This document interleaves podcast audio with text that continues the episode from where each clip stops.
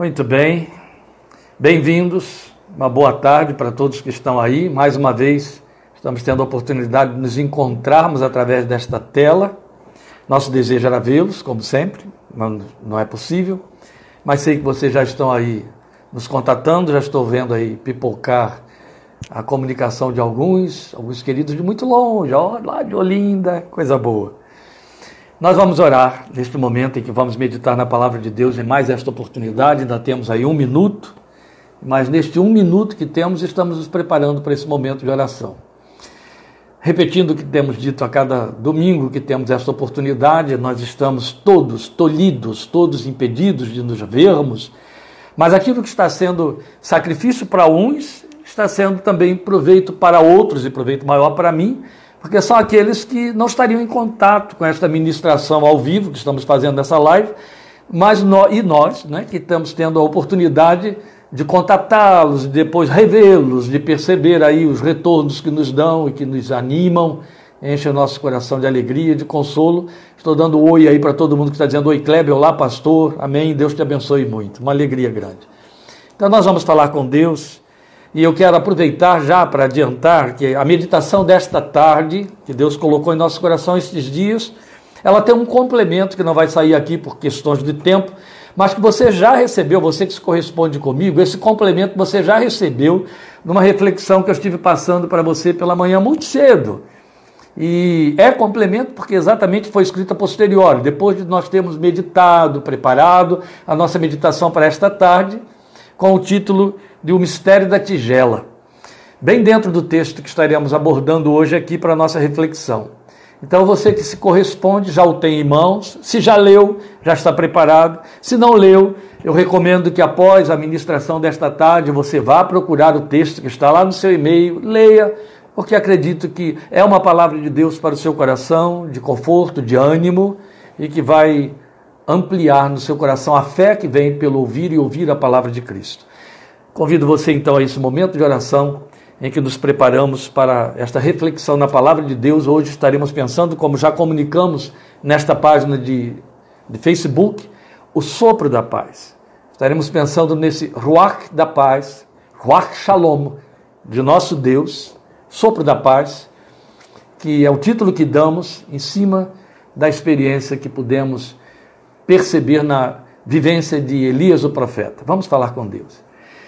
Pai Santo, nós te glorificamos com gratidão em nossos corações por este momento que se renova, que se estabelece outra vez e que podemos usar como oportunidade que nos dás para chegarmos até os lares de nossos queridos amigos, irmãos, vidas amadas, vidas a quem prezamos e que temos tido a oportunidade também de renovar o contato depois de décadas de ausência, mas são vidas que estão nos contatando, chegando junto para compartilharmos a tua palavra, para vivenciarmos a experiência de ouvir a tua voz e ouvi-la na palavra que foi escrita, que nos foi dada, revelada pelo Senhor e que chega até nós depois de dois mil anos de proclamação. Nós te glorificamos por este momento em que podemos deter-nos sobre ela. E rogamos que teu Espírito que a inspirou a ilumine hoje em nossos corações mais uma vez que o Senhor se sirva desta palavra, que o Senhor se sirva deste momento deste ponto de contato que temos com a tua igreja, que está reunida do outro lado desta tela, para que este seja um momento de comunhão, um momento de percepção da tua presença, um momento em que os ouvidos e os olhos do nosso coração sejam abertos pelo teu espírito para absorvermos esta palavra e responder com os frutos que tu esperas receber sobre a fé que se robustece, que se solidifica, que é edificada enquanto meditamos nela e nos abrimos para te ouvir. Acima de tudo, bendito Deus, Permite que esta palavra seja por ti usada e sirva para fortalecer, para animar, para esclarecer, para orientar, para agasalhar, para acolher, para consolar os corações que estarão ouvindo.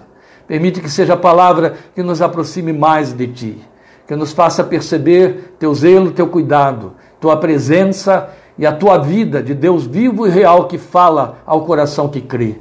Nós esperamos em Ti, confiados na Tua graça, rogando que o Senhor se sirva deste tempo, deste momento, para falar a cada um de nós segundo o Teu santo propósito, pelo nome santo de Cristo Jesus, Senhor, em quem oramos, agradecidos para a tua glória. Amém. Amém. Meus queridos, como eu disse, vamos meditar sobre o sopro da paz, é a nossa reflexão para esta tarde. Eu disse que é sobre uma experiência histórica na vida do profeta Elias, mas eu começo com um texto ainda, não exatamente o texto de 1 de Reis, onde estaremos indo, que conta a história de Elias, mas um texto saído das, da pena do apóstolo Paulo, em 1 Coríntios 14, 10, que é apenas um lembrete que o apóstolo Paulo faz e que serve de introdução agora para esta nossa reflexão. 1 Coríntios 14, 10, o apóstolo Paulo ali diz assim, de acordo com a versão de que eu estou me servindo: Há, sem dúvida, muitos tipos de vozes no mundo, nenhum deles, contudo, sem sentido.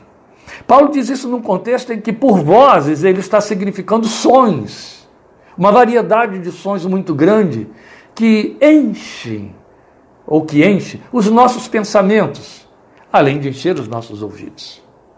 Mas eu quero, neste exato momento, pensar em vozes mesmo. É evidente que estaremos misturando esse, ou sinonimizando voz com sons à medida em que formos desenvolvendo esta reflexão. Neste momento, no entanto, eu quero que você pense em voz como voz. Eu repito o texto.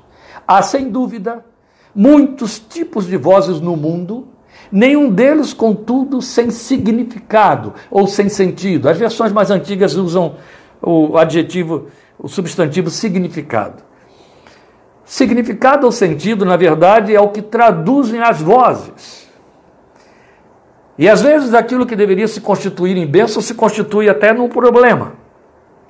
Esta afirmação do apóstolo Paulo nos alerta quanto ao fato de que estamos cercados por os significados vários e sentidos vários das vozes.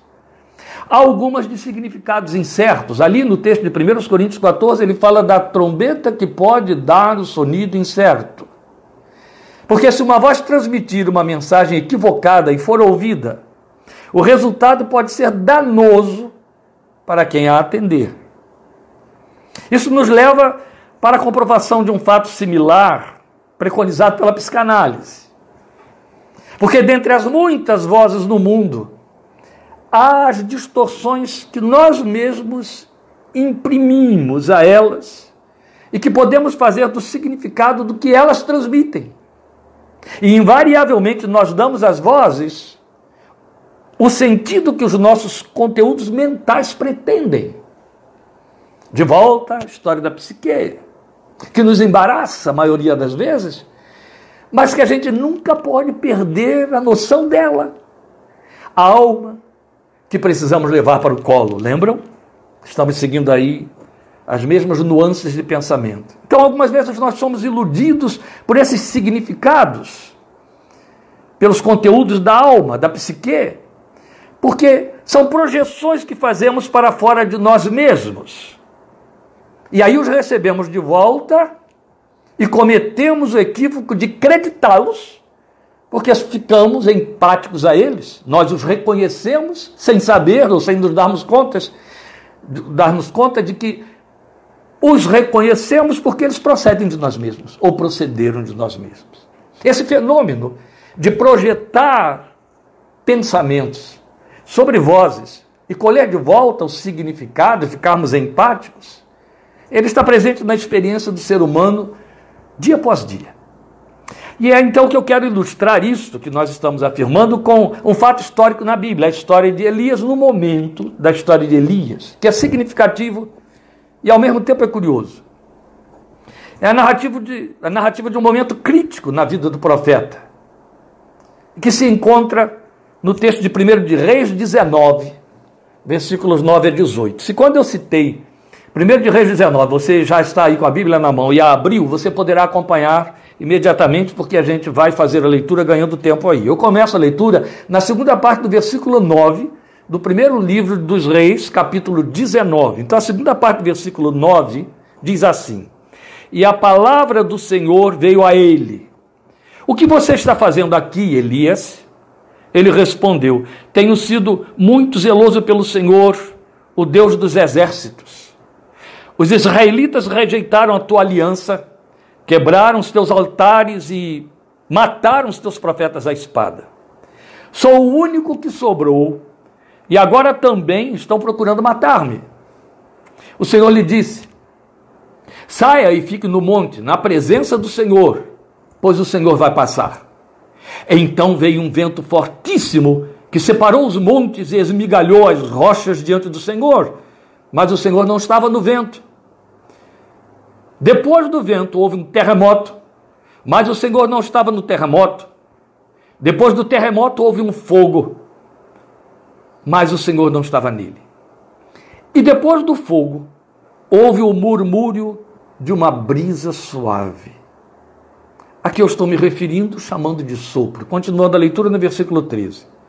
Quando Elias ouviu, puxou a capa para cobrir o rosto, saiu e ficou à entrada da caverna. E uma voz lhe perguntou: O que você está fazendo aqui, Elias?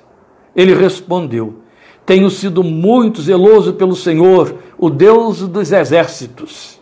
Os israelitas rejeitaram a tua aliança, quebraram os teus altares, mataram os teus profetas à espada. Sou o único que sobrou, e agora também estão procurando matar-me. O Senhor lhe disse: Volte pelo caminho por onde veio, e vá para o deserto de Damasco. Chegando lá, unja Azael como rei da Síria. Unja também Jeú, filho de Ninsi, como rei de Israel, e unja Eliseu, filho de Safate, de Abel Meolá, para suceder a você como profeta. Jeú matará todo aquele que escapar da espada de Azael, e Eliseu matará todo aquele que escapar da espada de Jeú.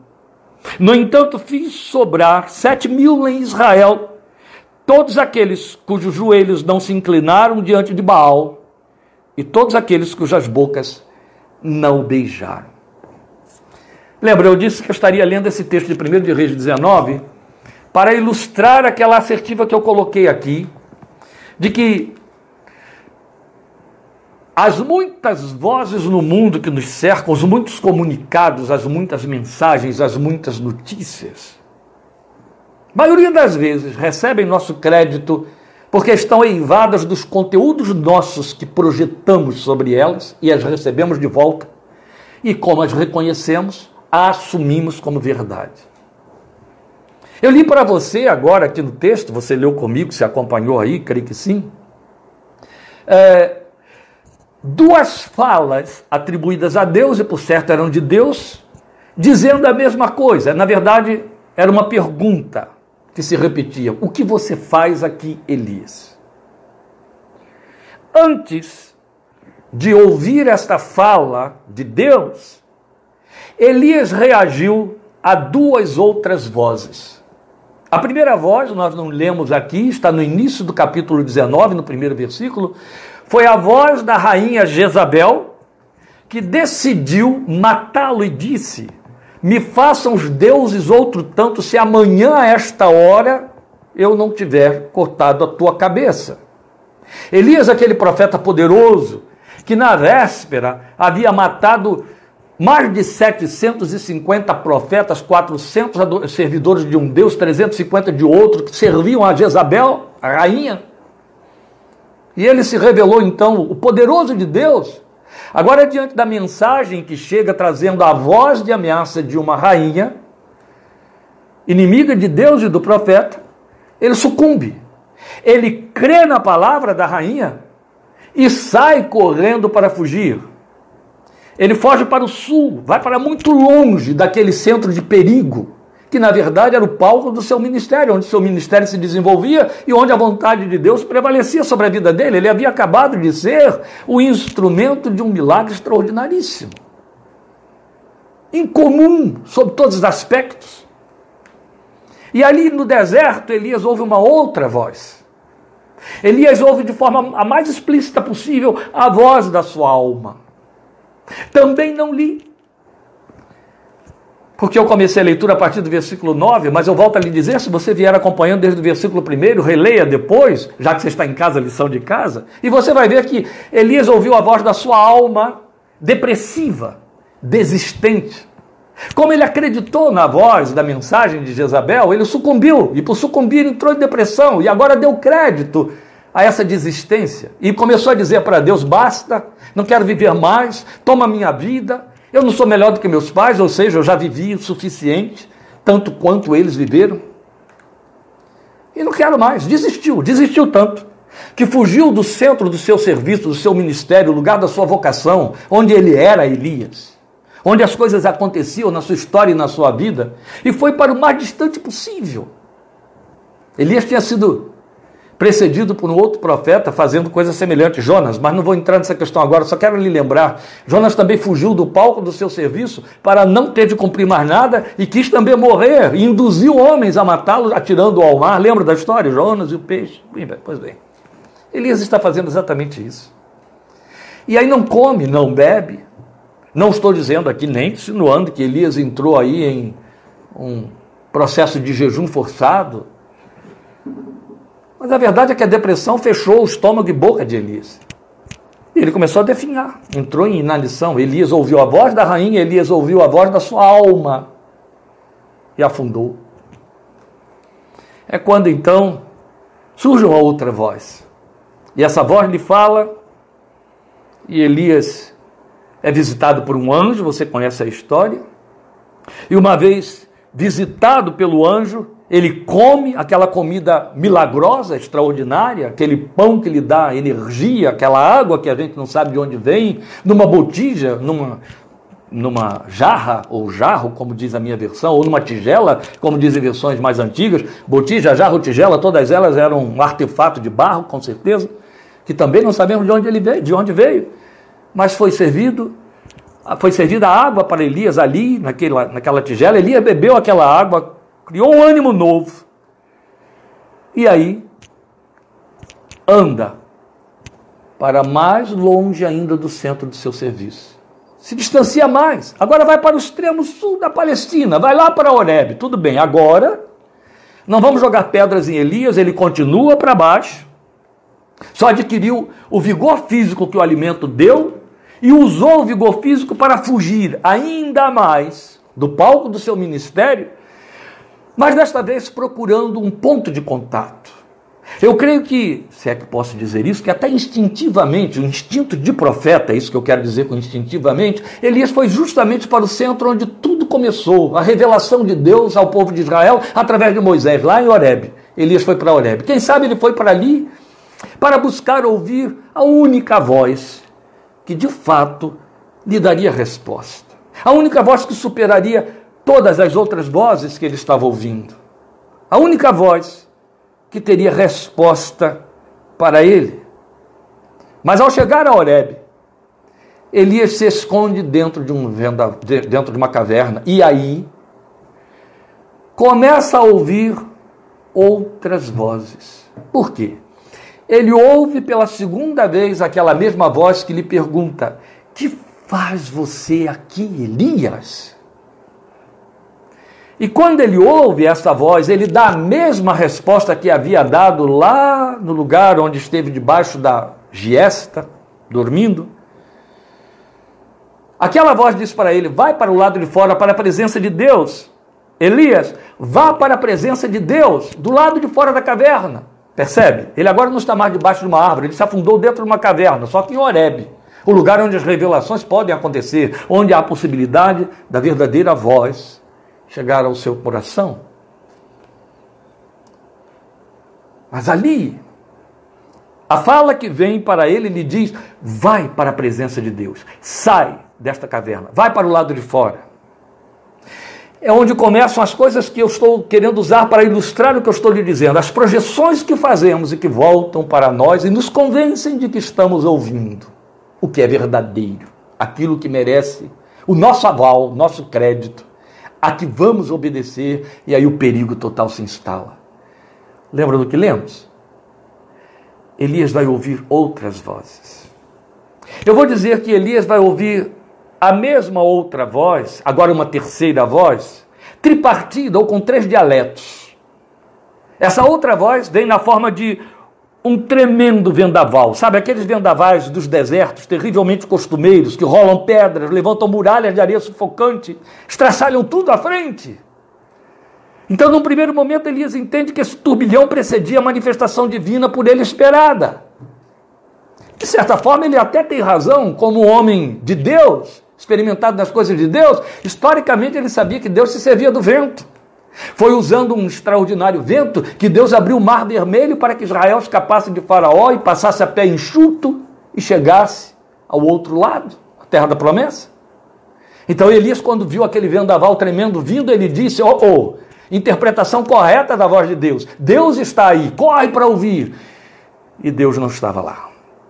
Então ele se dá conta de que todo aquele alvoroço não trazia Deus, não manifestava Deus, não correspondia à voz de Deus, ainda que isso fosse reconhecido por Elias. Segue-se outro dialeto da voz. Um terremoto violento que arrebenta o chão, estremece a terra, e de novo Elias entende que Deus estava se manifestando, claro, historicamente também ele se lembra, Deus abalou Jericó, Jericó que resistia à conquista de Israel, Deus pôs todas aquelas muralhas fechadas e resistentes ao chão num instante só. Deus entende de terremotos. Ageu diz que ele tem o seu caminho no meio das tormentas. E Elias diz: É meu Deus, agora é. E corre para achar Deus em meio ao terremoto violento entende que Deus estava se manifestando. Mas tudo cessa rapidamente, como é próprio dos terremotos, e nada de Deus. Aí vem o terceiro dialeto da voz, porque logo depois vem um incêndio devastador, chamas vorazes, aquela fumaça densa que segue as chamas. E é agora que Elias assume tratar-se da manifestação divina, pois ele mesmo havia afirmado e experimentado dois meses antes que Deus responde com fogo. Lembram disso?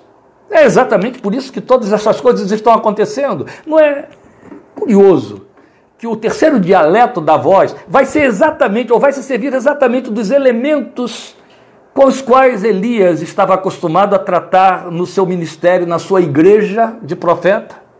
Não foi exatamente confirmando a palavra dele, dizendo para os sacerdotes de Azerá, Saiba todo Israel que Deus vai fazer valer a palavra do seu servo profeta, porque vai responder com fogo. E o Deus que responder com fogo, esse é Deus. E Deus respondeu com fogo. Agora, quando veio o fogo, não resta a Elias outra coisa a não ser entender, ou oh, esta palavra, esta pregação deste púlpito aí fora da caverna é verdadeira. É Deus que está nesse fogo. Mas o fogo cessa cessa a fumaça e nada da presença divina. Então, os dialetos não funcionaram. Nem vendaval, nem terremoto, nem o fogo, que fazia parte da experiência cultica e profética de Elias. Você está me acompanhando? E presumo, sabendo que estou falando para pessoas inteligentes, sábias, em cujo coração o Espírito de Deus habita, que você está entendendo já. Quantas vezes atribuímos verdade de Deus aquilo que não passa da expressão da nossa experiência habitual, ou como estivemos dizendo no início desta reflexão, são apenas reproduções de nosso interior, os nossos conteúdos projetados para o lado de fora e que depois voltam para nós e tentam nos convencer contrastando com tudo que trouxe estrondo ensurdecedor, luz e calor, que eram, vamos dizer assim, artefatos da comunicação ou da experiência do povo de Israel, artifícios, perdão, do povo de Israel com o seu Deus, surge uma brisa suave, que não traz ruídos, que não traz sonidos, mas que traz uma voz. Continua sendo voz e é um elemento inédito. Inédito dentro da experiência do profeta. Deus falando através de uma via jamais pensada antes. Sabe, não fazia parte da sua experiência tradicional, denominacional como profeta de Israel.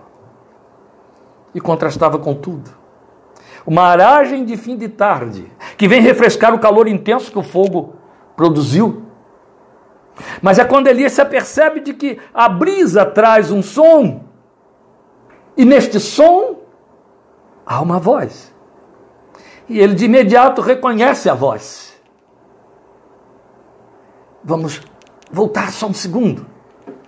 Provavelmente ele correu atrás dos ruídos, porque ruídos são sons, sons são vozes, a voz dos elementos, de abalos sísmicos. Mas ele não reconheceu voz divina em nenhum deles. Agora, na brisa, ele ouve uma voz e reconhece é voz de Deus. Deus está na brisa que sopra levemente, que é despretensiosa por ser brisa. E Elias sai ao seu encontro, então ouve a voz divina que o aquieta, revigora, renova sua missão e o arregimenta para recomeçar sua vida. Lembram? Ele tinha desistido de tudo. E desanimado e prostrado, tinha declarado o seu Sefini. E agora vem Deus e faz um recomeço, uma revigoração, um revigoramento através de uma brisa, como eu disse, despretensiosa. Então o que temos aqui? Elias era um profeta. Mas os seus conteúdos o fizeram pretender crer no que era irreal. Eu diria assim: deu ouvidos a uma mensagem não procedente. A ilusão de achar a presença divina naqueles fenômenos só aconteceu porque Elias projetou seus conteúdos neles. Com que estado de espírito Elias fugiu para o sul da Palestina? Medo e revolta. A fúria dos elementos era compatível com sua fúria interna contra Jezabel e seus asseclas. Não só. Contra o povo que havia perdido posição apóstata de Israel. Esta é a declaração dele por duas vezes. Só eu restei como um dos teus profetas. Só eu sou fiel. Não há mais nenhum, Deus. Mataram os outros todos que prestavam. E só fiquei eu, não tem mais ninguém. Só tem um que pode realmente fazer alguma coisa e este sou eu e eu não quero mais nada, porque querem me matar também. Elias fez transferências de conteúdos, meus queridos. Elias pretendeu eleger Deus como seu sócio e apoiador para esses conteúdos. Em outras palavras, Elias pretendeu dar voz a Deus através da projeção desses seus conteúdos mas nada passava de acasos sísmicos, para onde ele projetou o seu mundo interior. Nós fazemos isso. Nós somos como Elias, maioria das vezes. Onde estava Deus? Na voz da brisa suave, no sopro da brisa que bafejava paz, restauração, que trazia uma presença divina real e transformadora. E sabe, através daquilo que é aparentemente fraco, incompatível, não promissor, apenas uma brisa. Mas trazia Deus nela. É próprio de Deus. É esse mesmo Paulo que nós lemos aí em 1 Coríntios, capítulo 14, versículo 10, que fala isso, só que no, mesmo livro, 1 Coríntios, capítulo 1, versículos 29 e 30, Paulo diz isso, que Deus age desta maneira. Ele usa o que é fraco, ele usa o que não é nada, ele usa o que é despretensioso, que nada promete, aquilo que não recebe crédito, como a brisa. É onde ele manifesta o seu poder. O mesmo Deus que já disse que a fraqueza é a matéria-prima da qual ele se serve para aperfeiçoar o seu poder. Glória ao seu nome. Como é bom quando ele encontra essa matéria-prima de fraqueza, de dependência, de nulidade, de brisa em mim e em você. Como é bom quando ele nos encontra sem autossuficiência, sem as nossas pretensas respostas, porque acreditamos em nossos conteúdos que jogamos na boca de terceiros. Veja, nós reagimos ao tumulto, identificando com nossos próprios valores internos, valores de alma e nós os atribuímos a Deus, ou decidimos que eles nos traduzem a fala de Deus, quando na verdade não passam do retorno das vozes de nossos próprios conteúdos, equivocados, maioria das vezes. Alma, psique. Ainda que ameaçadores e terríveis, os alvoroços, os tumultos, tudo aquilo que faz estardalhaço e que cria ameaça, atendem a nossa necessidade de exercer controle. Porque deles, pelo menos estes que foram aqui coreografados para nós, vendaval, terremoto, fogo, podemos nos esconder, podemos escapar dentro das cavernas que eleger, elegemos para fugirmos da realidade, das verdades, dos fatos, fazendo negações que falsamente nos protegem. Mas não da brisa. Não há como escapar da brisa que sopra onde quer. Eu estou fazendo um trocadilho, mas apropriado, pertinente, eu não poderia deixá-lo passar. Lembram? Foi Jesus quem disse isso. Falando dessa brisa que ele chamou de vento, pneuma, o espírito, ruach de Deus. Jesus disse isso. O vento sopra onde quer, não sabe de onde vem, nem para onde vai. Assim é todo aquele que é nascido do Espírito. E está aqui. Exatamente isso. Nós não temos como escapar da brisa. Na verdade, o tumulto, o alvoroço, serve mais para nos ensurdecer e impedir que ouçamos Deus falar. Porque, como dissemos no início, é o retorno de nossa própria voz. Mas, via de regra, a voz divina fala no silêncio do coração, como num sopro de vento, na brisa suave, tal como Elias ouviu. No crerdes e no sossegardes estaria o vosso descanso, disse Deus através do profeta Isaías. Porque também, em última instância, a experiência de Elias nos prova que quando a voz é de Deus, ela opera restauração, renovação de ânimo, de vida e de serviço. Foi isso que Elias experimentou. O tônico revigorador da alma cristã é a voz de seu Deus soprando em seu coração, porque ela injeta fé. O apóstolo Paulo disse isso em Romanos 10, 17: a fé vem pelo ouvir, e ouvir a palavra da pregação de Cristo, que Deus se sirva desta para produzir isso também em seu coração, em nome de Jesus, meu querido, meu amado, minha querida e minha amada, que nos acompanha agora. A voz da brisa comunicou algo novo a Elias. E este é um outro ponto importante também. Quando paramos para ouvir Deus, deixar que Ele nos fale no lugar de nossa busca, nós podemos ouvir o que só Ele sabe nos dizer. Tal como prometeu em Jeremias 33, 3, clama a mim e responder-te-ei e anunciar-te-ei coisas grandes e ocultas ou firmes que não sabes. Coincidentemente, enquanto eu meditava estas coisas, ainda hoje pela manhã, me chegava às mãos o livro recém-lançado de John Piper sobre o coronavírus. É um livro que acabou de sair. Ele escreveu agora no dia 14 de março. A editora Fiel pegou, lançou e tornou público a custo zero para quantos quiserem se servir dele. O título do livro é Coronavírus e Cristo. Você pode encontrar aí é, em mídias. Então, na página 14 desse livro, John Piper diz assim: Minha confiança de que Deus fala está enraizada no fato de que a Bíblia é Sua palavra. Ele falou de uma vez por todas e ainda fala em Sua palavra. A Bíblia, corretamente entendida, é a voz de Deus. Aleluia. E é. Eu creio nisso, concordando com esse amado irmão. Sempre que eu folheio as páginas da minha Bíblia, eu ouço o som das folhas passando isso ilustra para mim a brisa que me traz a voz de Deus sendo falada enquanto leio Sua palavra. A experiência de Elias, para terminar, ainda nos ensina uma outra coisa muito significativa.